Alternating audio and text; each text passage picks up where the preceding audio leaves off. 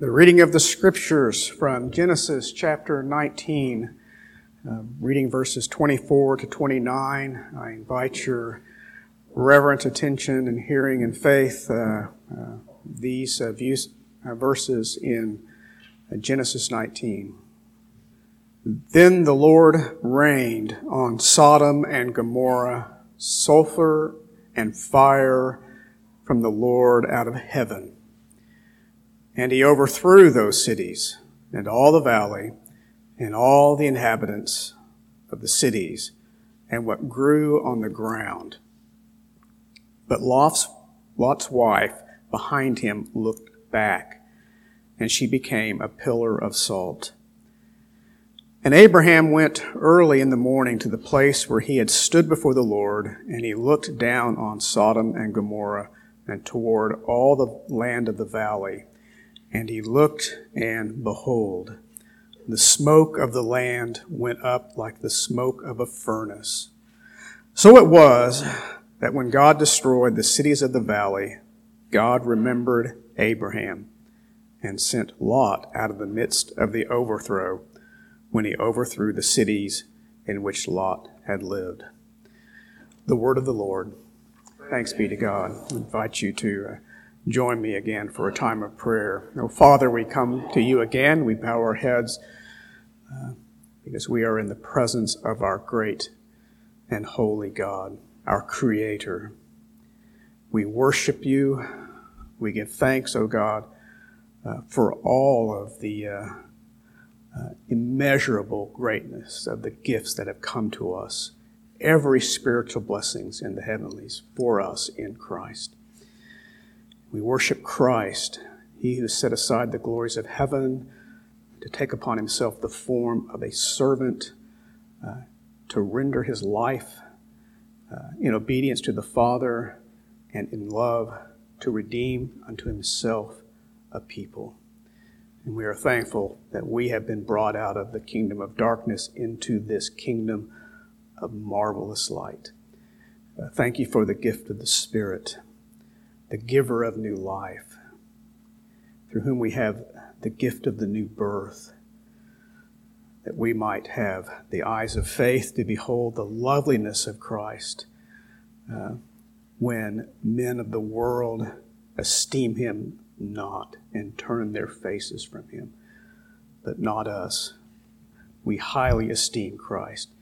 And thank you for uh, uh, ears to hear his voice, hearts longing to follow him, uh, though imperfectly to be sure, but we have that uh, dealt with in the forgiveness we have in him. Thank you for your fatherly care day by day thy presence and the gift of daily bread.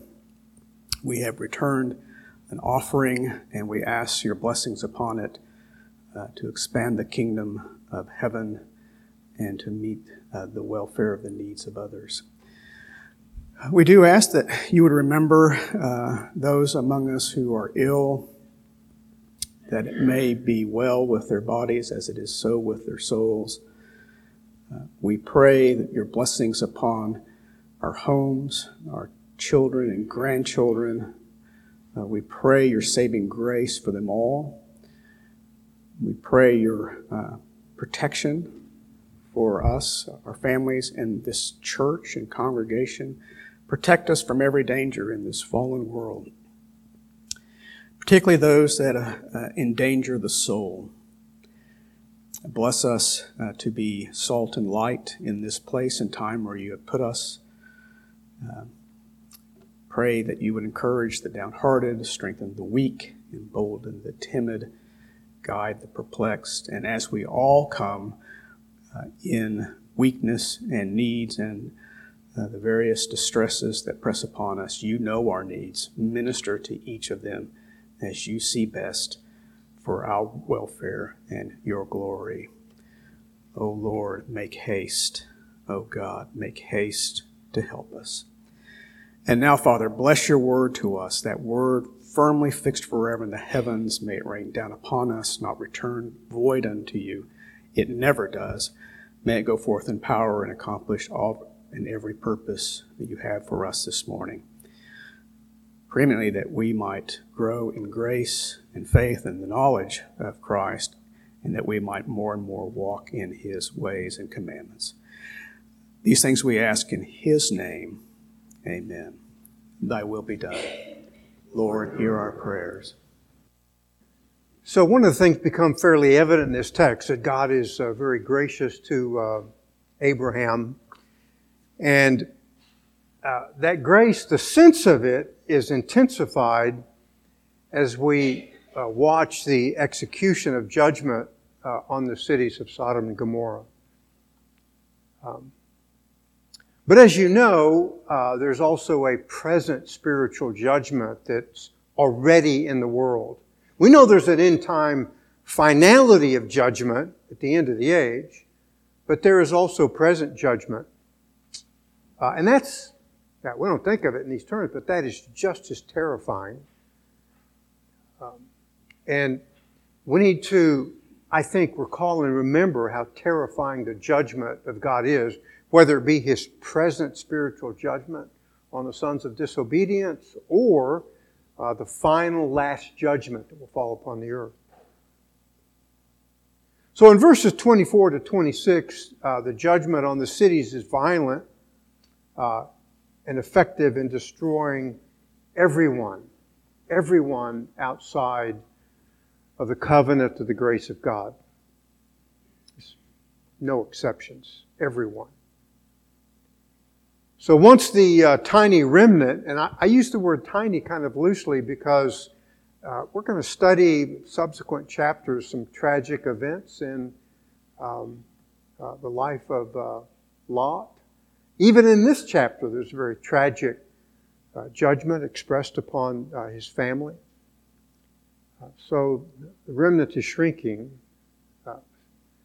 reminds us of the prayer of Abraham Lord, if there's, if there's 10 righteous in the city, surely there's 10 righteous.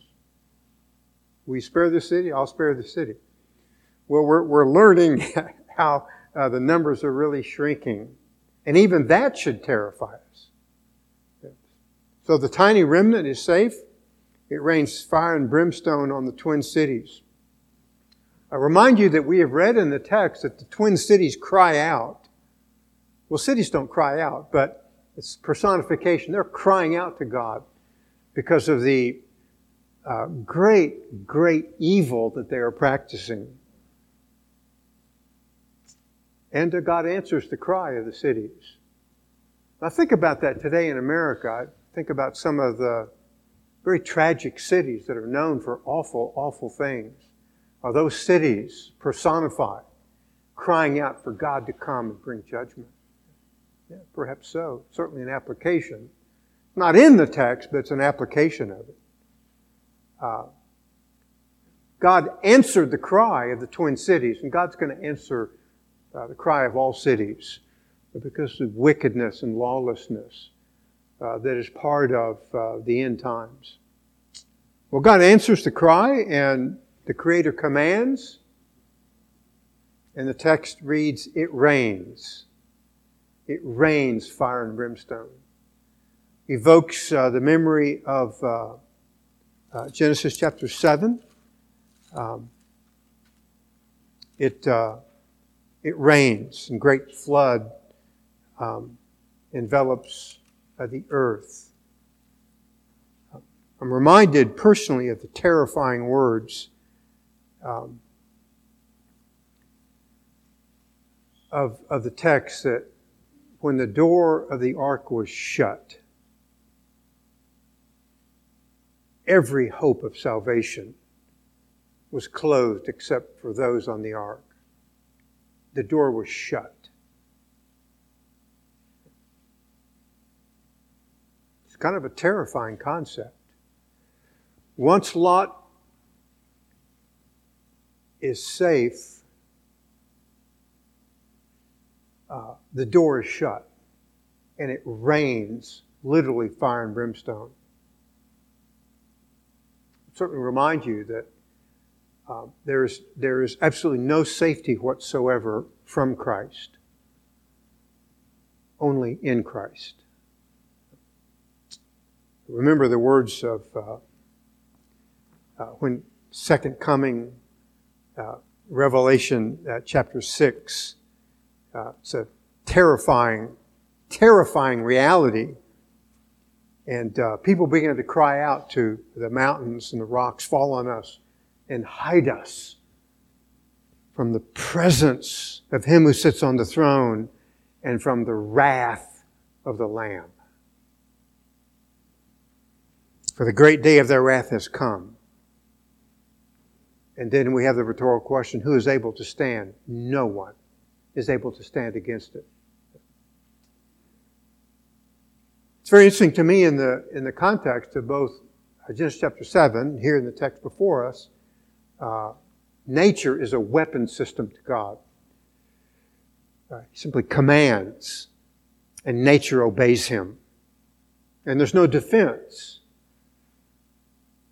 I mean, I, I, I understand that we, we build defenses against nature. Um, uh, we have wonderful scientific uh, meteorologists that warn us and tell us, and um, we can uh, buy uh, safe shelters, put in our homes.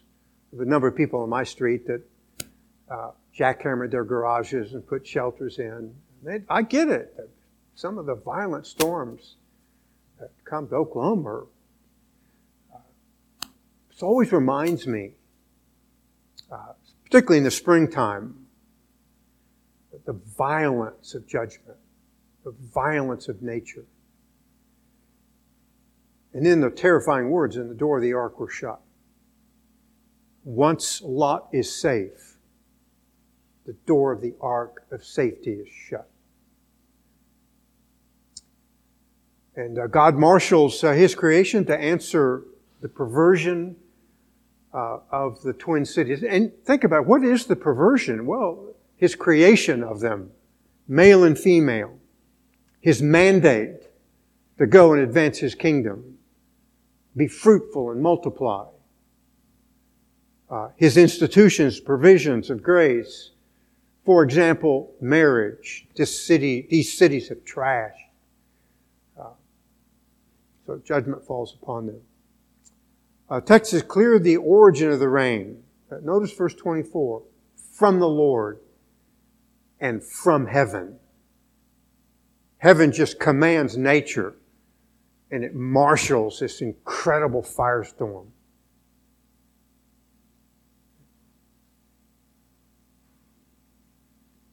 The, uh, the origin should terrify us because God is a God of love, but He's also a God of wrath. Uh, and who is able to stand against the wrath of the Lamb of God? No one. Only those who are in the Lamb are saved. Uh, but there's also great judgment upon the individual.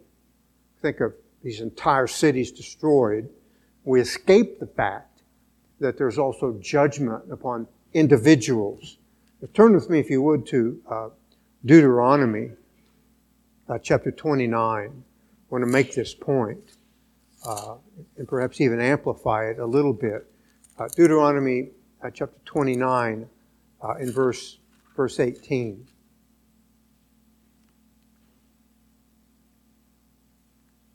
So, warning against um, idolatry. Lest there be any among you, man or woman, or family or tribe, whose heart turns away from the Lord our God to go and to serve the gods of those nations, lest there be among you a root bearing poisonous fruit and wormwood. So he's offering a warning of judgment and wrath upon the idolater. Uh, What's interesting is the presumption of the idolater. Notice the presumption, verse 19. This will be when he hears the words of this curse. He will boast saying, I have peace, so I walk in the stubbornness of my heart. So he says, It doesn't bother me. Uh, I live in peace. No judgment going to get, get me. It's never going to happen to me. And then it happens. Notice verse 20, the Lord shall never be willing to forgive him. But rather the anger of the Lord and his jealousy will burn against that man. And every curse which is written in this book will rest on him. The Lord will blot out his name from under heaven. So uh, they burn to do sin. Notice the imagery God burns in jealousy. And the fire is going to burn them. Uh, notice the text, no forgiveness. I was reminded of this reading uh, this morning, First uh, Samuel chapter 3 sons of Eli. Uh, prophet tells us they were worthless men. They were sons of the priest. Uh, they would take uh, part of the uh, sacrifices that the men would bring in offering to God. Uh, many respects, uh, take it from the priests. Uh, so they would you know, bring you know, great, you know, grass fed beef tenderloin. They would get it for themselves. And then in perversion, they would lay with the women who would come to serve at the door of the temple. Not worried about anything. Notice 1 Samuel chapter 3, verse 14. Therefore I've sworn to the house of Eli that the iniquity of Eli's house shall not be atoned for by sacrifice or offering forever. There was no atonement for them. Withdrawn forever.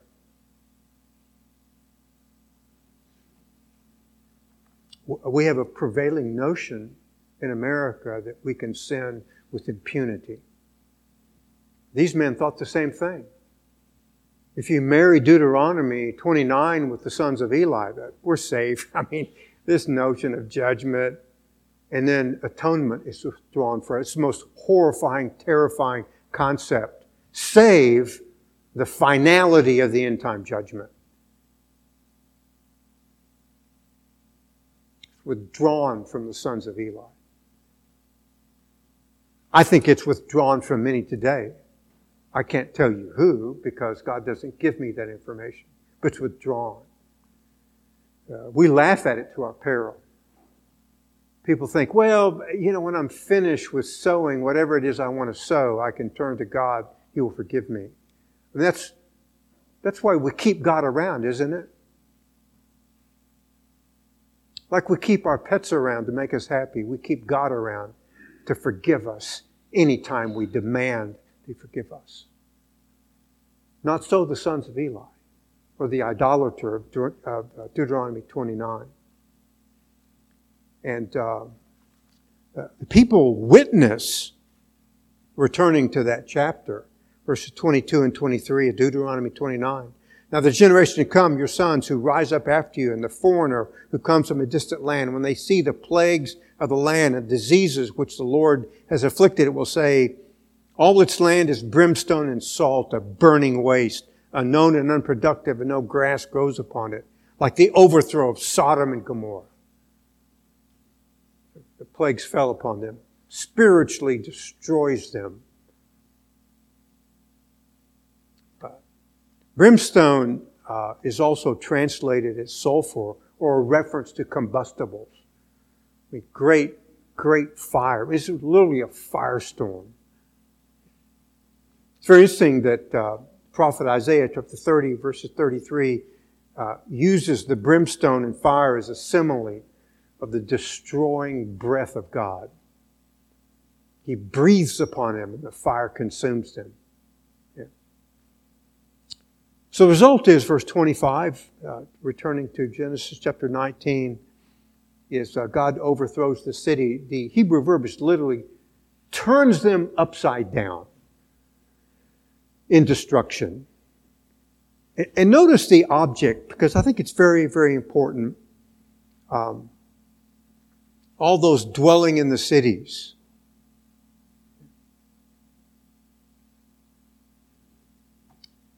New American Standard translate inhabitants, but it's literally those dwelling in the cities.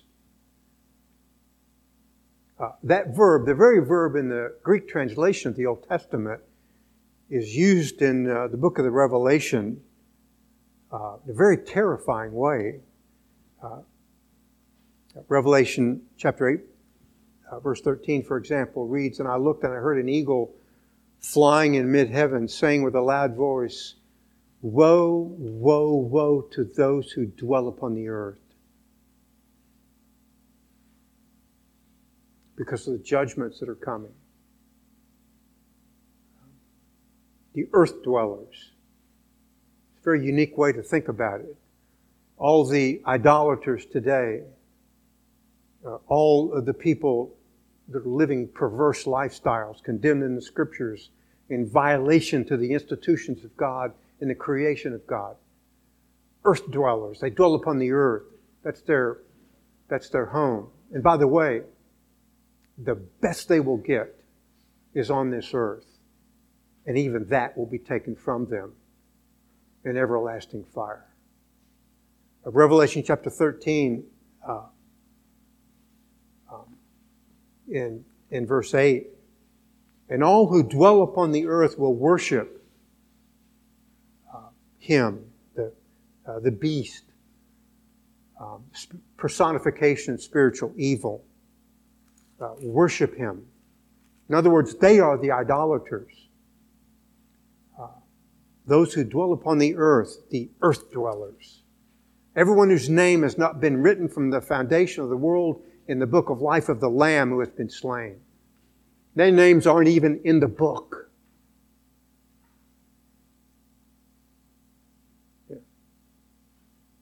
like the sons of Eli. No atonement forever for them.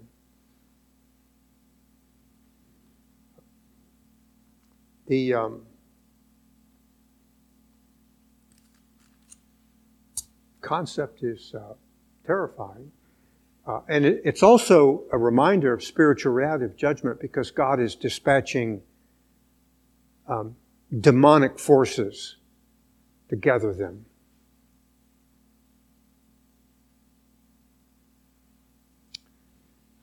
So we don't think a lot about judgment, but, but perhaps we should. Because it is a present reality, notwithstanding the finality of uh, the greater aspect of it yet to come.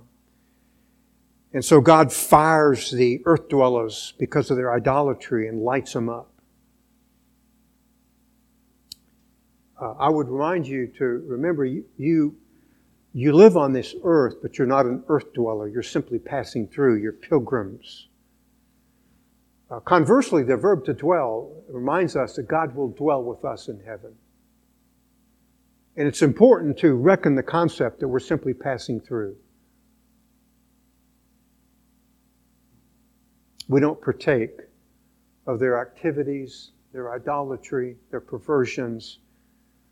Um, in fact, spiritually, we're pressing a little bit harder on the gas pedal, uh, praying, God come, because of the outcry of the cities. It's great. Evokes the memory of Lot who moved into the city of destruction uh, and the dramatic rescue of him that we studied last week. I I'm always amazed. I read the text. Lot hesitates and so the angels grab his arms, and daughters, and as if they have to compel them. Uh, and again, more terrifying, really, than all of this is the spiritual judgments that are occurring now. Uh, God unleashing demonic forces, pretending the end. Uh, it's interesting that uh, concept fire and brimstone is is uh, is used in the book of the Revelation as, uh, as accelerants, portending present and yet future judgment. Revelation 9 17, this, uh, I saw the vision of the horses, those who sat upon them, the riders had breastplates, the color of fire and brimstone.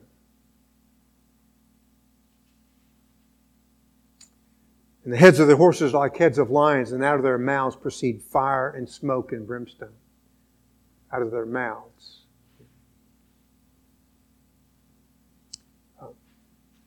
And a third of mankind was killed by these plagues, by the fire and the smoke and the brimstone, which proceeds out of their mouths. Uh, same thing, Revelation 14, 9 to 11. Another angel, third one, followed them, saying with a loud voice, If anyone worships the beast and his image and receives the mark on his forehead and upon his hand, he will drink of the wine of the wrath of God, which is mixed in full strength, the cup of his anger. He will be tormented with fire and brimstone.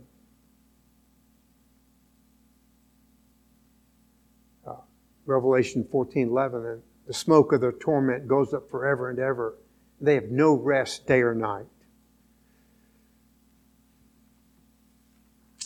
And those who worship the beast and the image, and whoever receives uh, his, uh, mark, uh,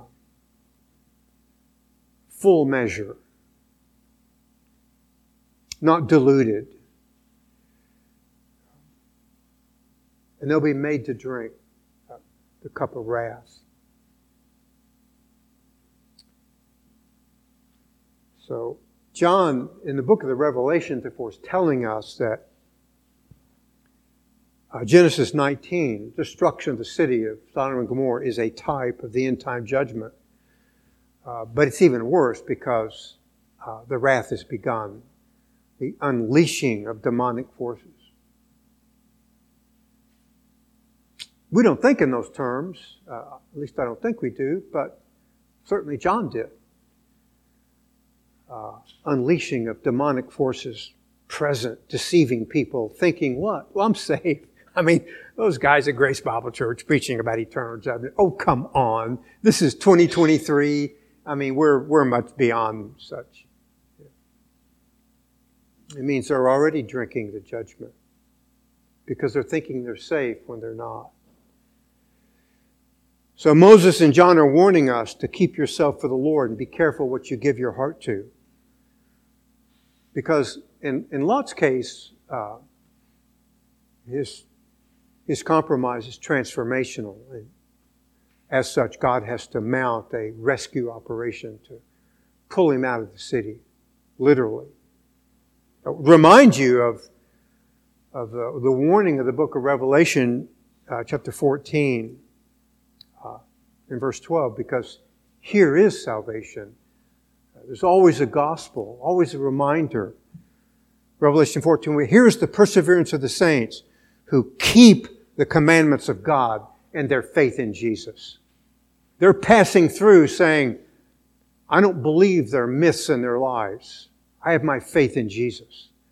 Because there's no safety from Him, only in Him.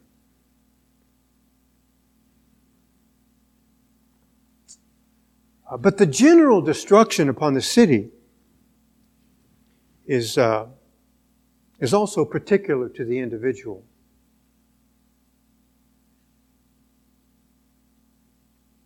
No one escaped, not even uh, the professors of faith.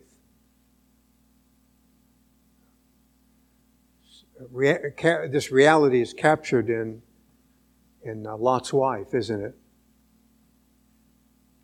Uh, she disobeys the command of the angels who have explicitly commanded her not to look back. But she looks back. Uh, and instantly she's taken in judgment. But his wife from behind him looked back and she became a pillar of salt. very interesting to me if you think about Lot's wife. I mean, she, all of her life married to Lot, she kind of hangs around the faith. Kind of hangs around. But in an instant, she betrays what is in her heart, that her faith was false. And she's taken instantly. She's taken in a moment when there's no time whatsoever to confess and repent. Instantly,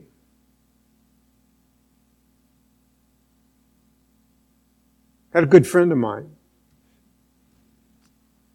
say, well, religion is something you do when you get old and kind of done the things throughout your youth that you want to do. Then when you get old and infirm, have a little bit of time to read your Bible. Yeah, got, got plenty of time. He didn't have plenty of time. I mean, what was, think, I wonder, I know the text doesn't tell us, and I know speculation's not inspired, but what was Lot's wife thinking? Oh, this can't be happening. I mean, really? Or was it, oh my, I forgot to pack the china and the silver?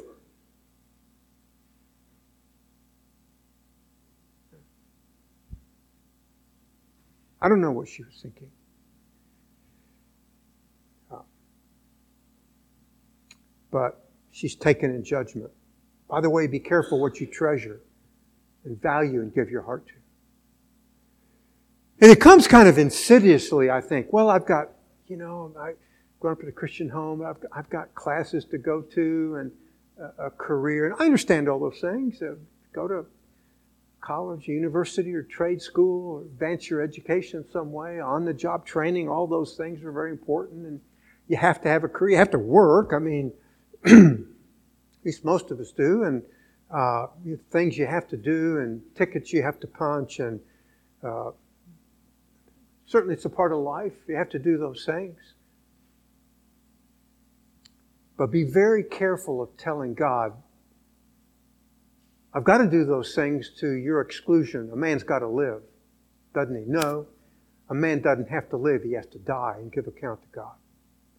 That's all you really have to do. You don't have to graduate from the university. You don't have to have a home. What you have to do someday, though, is die and answer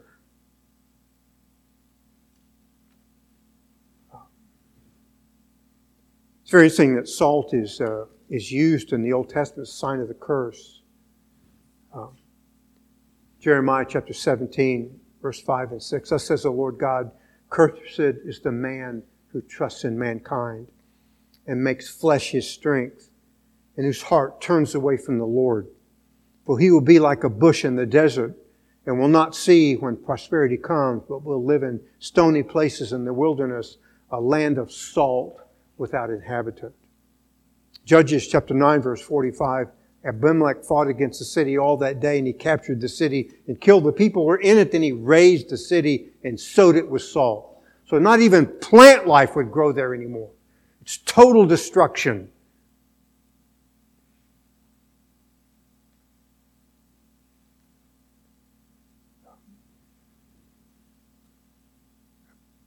It is worthwhile saying that's very important to recognize that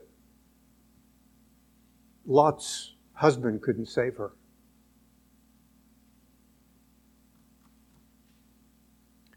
Um, Abraham, the great patriarch, couldn't save her. And so she's whisked away. I never cease to be terrorized by words in the gospel. Uh, at the end of the age, God dispatches his angels and they gather the non elect and carry them away. Two wives working at home, one is taken, one is left. No time. No time. It's terrifying. And it is a reminder that there's no safety from Jesus, only, only in Him. reminded of uh, uh, the Psalter, Psalm 9, in verse, verse 17. The wicked will return to hell. Very interesting spiritual reality in uh, a novel entitled A Severed Wasp. This beautiful reminder of this world. Um, the author mentions an essay by Orwell who has the graphic picture of the lostness of man. Orwell describes a wasp sucking jam on his plate and then he cuts it in half. The wasp is still alive, evidenced by a tiny stream of jam trickling out of its severed esophagus. Only when the wasp tries to fly away does it grasp the reality of what has happened. It's dead. No life. Cannot flee. Cannot fly away because it's been severed. Reminder, the terrible reality of present spiritual judgment. Think about it in terms of the words of the apostle Paul, 2 Timothy chapter 4 verse 10. And Demas, having loved the present world, has deserted me. Demas was a companion of the apostle. Something caught him. And he failed a basic spiritual lesson from Genesis 19. Remember Lot's wife. Jesus preached that sermon. Remember Lot's wife. 1 John 2:15 Do not love the world, or the things in the world. If anyone loves the world, the love of the Father is not in him.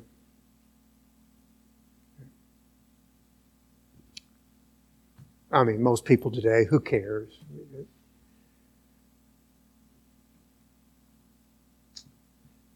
but they forget Lot's wife. Uh, illustration, Matthew uh, chapter 25, uh, great reminder. Uh, terrifying parable because of the context of it. Matthew 25,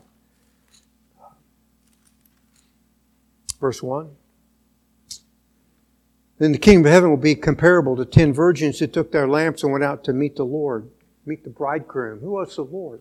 uh, getting ready for the return of the Lord. And uh, they're all professing Christians. Lot's wife was a professing Christian. And then they run out of oil. Have to go in town buy some. The bridegroom comes. Uh, then they buy their oil and then they try to get into the wedding feast. But the Lord says, I, I never knew you. Depart from me. Depart from me. Uh, the end of the sermon, or the end of the parable is verse 13, therefore be on the alert, for you do not know the day or the hour. It's always have plenty of time. Get my exams out of the way, uh, get my union dues all paid off, and then I'll have time. There may be no time. There was no time for Lot's wife.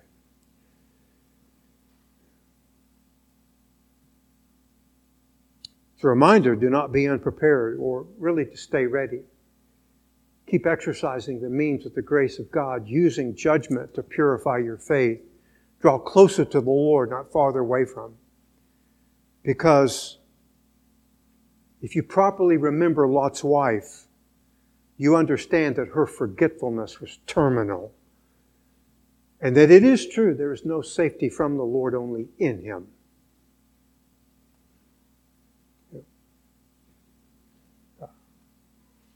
it is, it is worthwhile looking at that appendage to the sermon of Luke chapter 17 and verse 32. Remember Lot's wife. Now, notice the moral application. Whoever seeks to keep his life shall lose it. Whoever loses his life shall preserve it yet alive. Life's about me. Get everything as much as I can, as fast as I can for me. It's a person who loves his life. We lose it in service to the Lord. Why do we do that? Because we remember Lot's wife.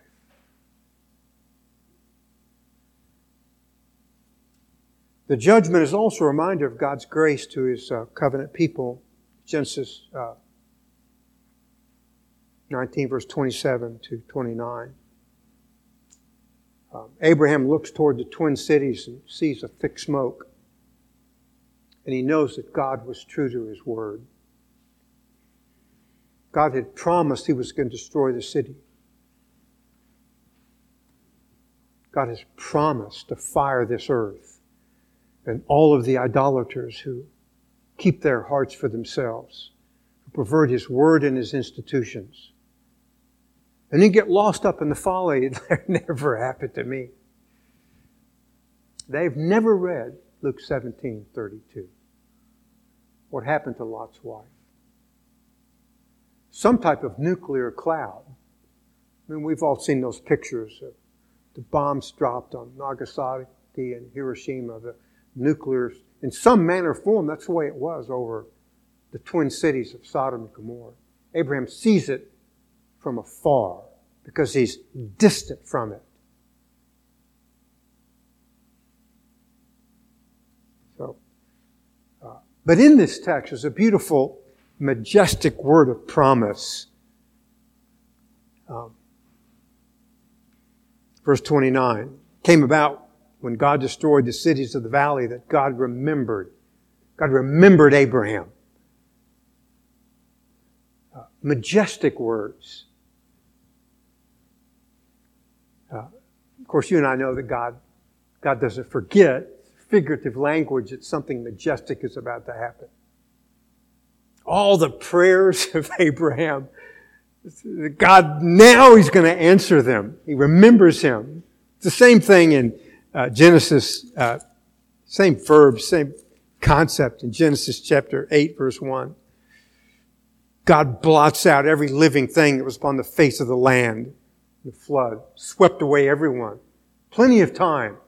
Starts raining. Well, let's go inside and play and have another party and do whatever we need to do. It starts to rain. The doors of the ark are shut and there is no time. Time is gone, the floods came, sweeps them all away. Genesis chapter 8, verse 1, but God remembered Noah. Figurative of an impending action that's about to take place. Encompasses Abraham's prayer to save the righteous, rescues righteous Lot. Uh, I love, I love the text, 2 Peter 2, verse 9. The Lord knows how to rescue the righteous from temptation. Greatest rescue operation, rescuing the righteous who keep their hearts for Him and don't give it to other gods, much less themselves. Illustrates that God is faithful to His covenant promises. And so what's, so what's nearby? The birth of Isaac. illustrates the critical importance of Abraham as a covenant head, pointing to us. Christ is our greater covenant head. Again, a reminder of the gospel, Hebrews uh, chapter 7, verses 22 to 25. Much more, Jesus has become a guarantee of a better covenant. And the former priests, on the one hand, existed in great numbers because they were prevented by death from continuing. But he, on the other hand, because he abides forever, holds his priesthood permanently. Hence, he is also able to save forever those who draw near to God through him. Compelling notion of the gospel to draw near to God through Jesus Christ. Because there is no safety from him. Only in him.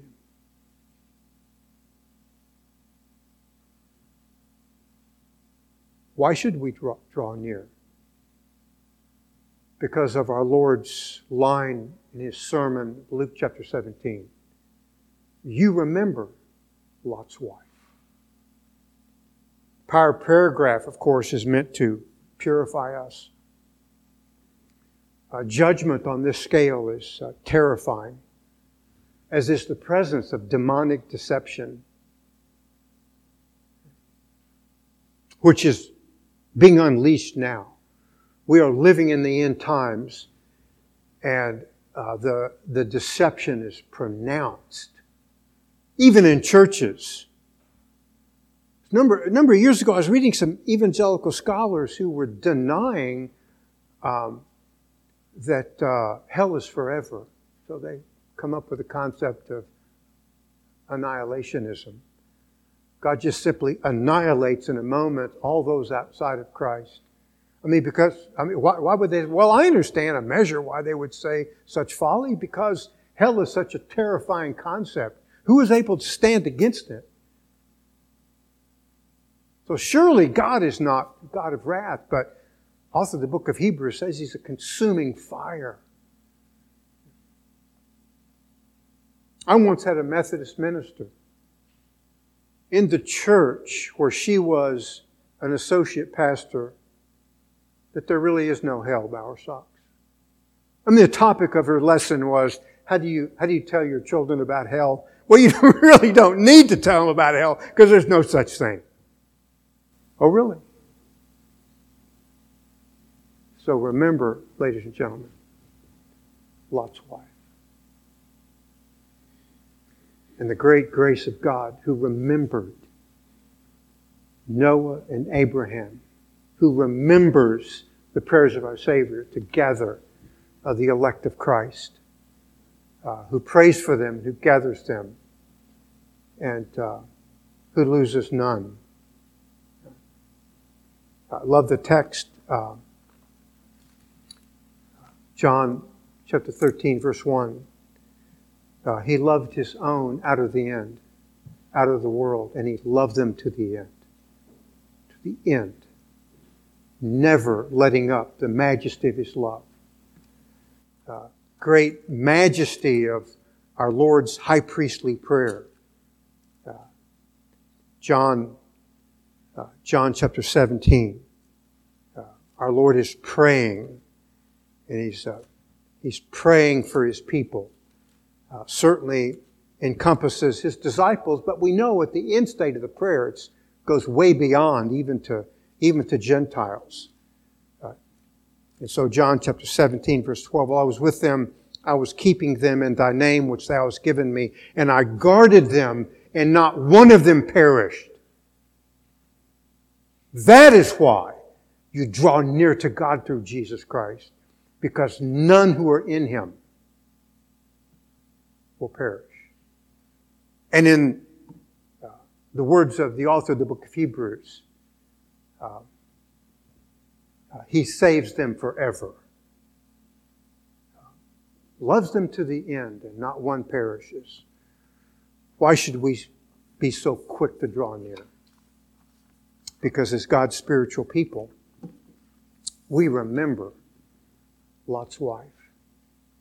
And we also remember that God remembers his own. And thank God that he does, because he makes us safe in his Son.